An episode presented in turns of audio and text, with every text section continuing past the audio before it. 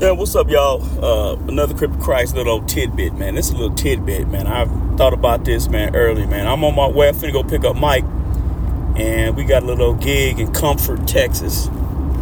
And uh, so, I, but I was thinking about this, and I was gonna make this make the little recording, so I'm doing it now. Um, here's a suggestion, and I probably have probably have offered this suggestion before one of the greatest things that I ever did, right? One of the, I ain't gonna say greatest things, one of the most important things I ever did was on the Allred unit, Wichita Falls, Texas, uh, Iowa Park, Texas, Allred unit. Y'all know, Allred unit. If y'all listening, man, what's up, y'all? Man, I had my, my mentor over there, man, and and man, that brother, man, that brother there, man encouraged me to read a proverb a day. Now, this I still was claiming the set. He encouraged me to read a proverb a day, whatever the date was, whatever the day's date was. So today, the 16th, read the 16th chapter of Proverbs. And I began to do that. and I didn't want the homies to know I was doing it. I put the towel on the door. They thought I was in there doing something else. You know what I'm talking about? But I was in there reading the word. And what what Proverbs what what it began to show me was that I was a fool because Proverbs talks about a foolish person and a wise person, right? So I just want to encourage you, ladies and gentlemen, man. Hey, man, y'all do that.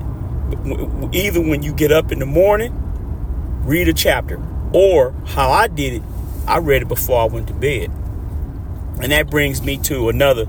that brings me to uh, another suggestion make make the last thing on your on your day the word of God. Here's something that that I did for for, for a little bit in the penitentiary, right?